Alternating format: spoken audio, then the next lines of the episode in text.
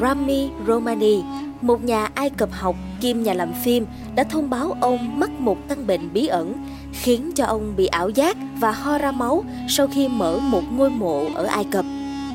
Sau cơn bệnh thập tử nhất sinh, ông kể rằng cho dù đó có phải là lời nguyền sát ướp hay không, có một thứ trong ngôi mộ cổ Ai Cập đã bắt được tôi. Thế là một lần nữa, những kỳ bí về lời nguyền sát ướp ở Ai Cập lại được dư luận quan tâm.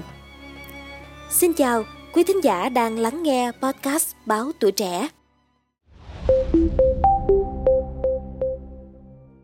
Trong chương trình podcast The Jordan Harbinger Show, nhà Ai Cập học Rami Romani đã kể rằng ông bị ốm sau khi mở một ngôi mộ cho chương trình mummy and Wrapped trên kênh truyền hình Discovery. Khi ấy, ông đã quay một tập phim về xác ướp. Đây là xác ướp mà mọi người nghĩ rằng chính là một nhân vật trong Kinh Thánh. Có một lăng mộ cổ bên cạnh Đại Kim Tự Tháp Giza và lăng mộ của vua Tut, nhưng không ai đến đó cả. Nhưng tôi vẫn đến đó vì tôi muốn biết thêm về vị vua Akhenaten. Ngôi mộ này thực sự đã không được mở trong khoảng 600 năm qua, hoặc có thể là còn lâu hơn. Trong khi quay phim, Rami Romani quyết định sẽ bước vào hầm mộ này, dù nó không được mở suốt nhiều năm qua ông mở khóa hầm. Và người dân địa phương đã tránh xa trước để đảm bảo không có rắn hay bất kỳ lời nguyền nào. Có rất nhiều loài rắn khác nhau tại đây. Khi à, tôi bước vào trong, tôi cảm thấy mỗi hơi thở của mình đều vô cùng nặng nề. Trong đó không chỉ có rắn mà còn có cả dơi, cùng một mùi hôi khủng khiếp. Đó là sự kết hợp từ mùi nước tiểu của dơi, mùi của rắn cùng những thứ mùi rất kỳ lạ. Chúng đi vào khoang mũi và tôi nghe dường như cơ thể tôi đang muốn nói với tôi rằng hãy ngừng hít thở.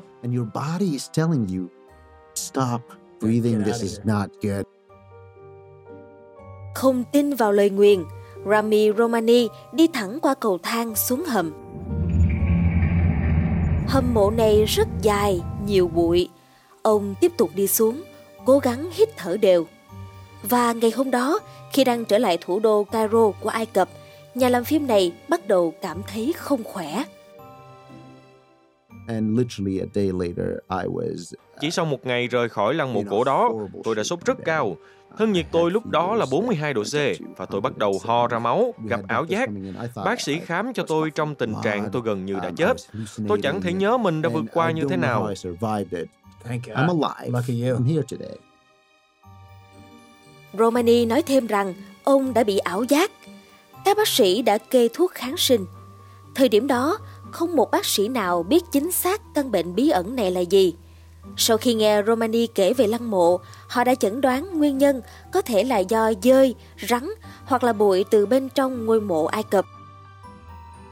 Ông không tin vào cái gọi là lời nguyền của các pharaoh nhưng nói rằng có một sự thật khoa học về nó. Đó là mầm bệnh nấm đã được tìm thấy bên trong các ngôi mộ cổ.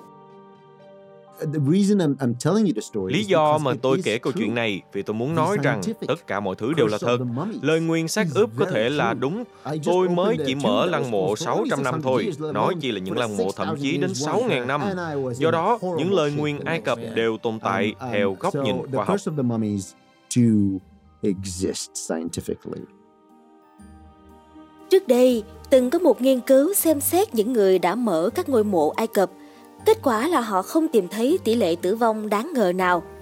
Về cái chết của nhà khảo cổ học người Anh George Canavan, người được cho là nạn nhân của lời nguyền, có ý kiến cho rằng ông đã bị nhiễm mầm bệnh nấm Aspergillus khi mở ngôi mộ của pharaoh Tutankhamun.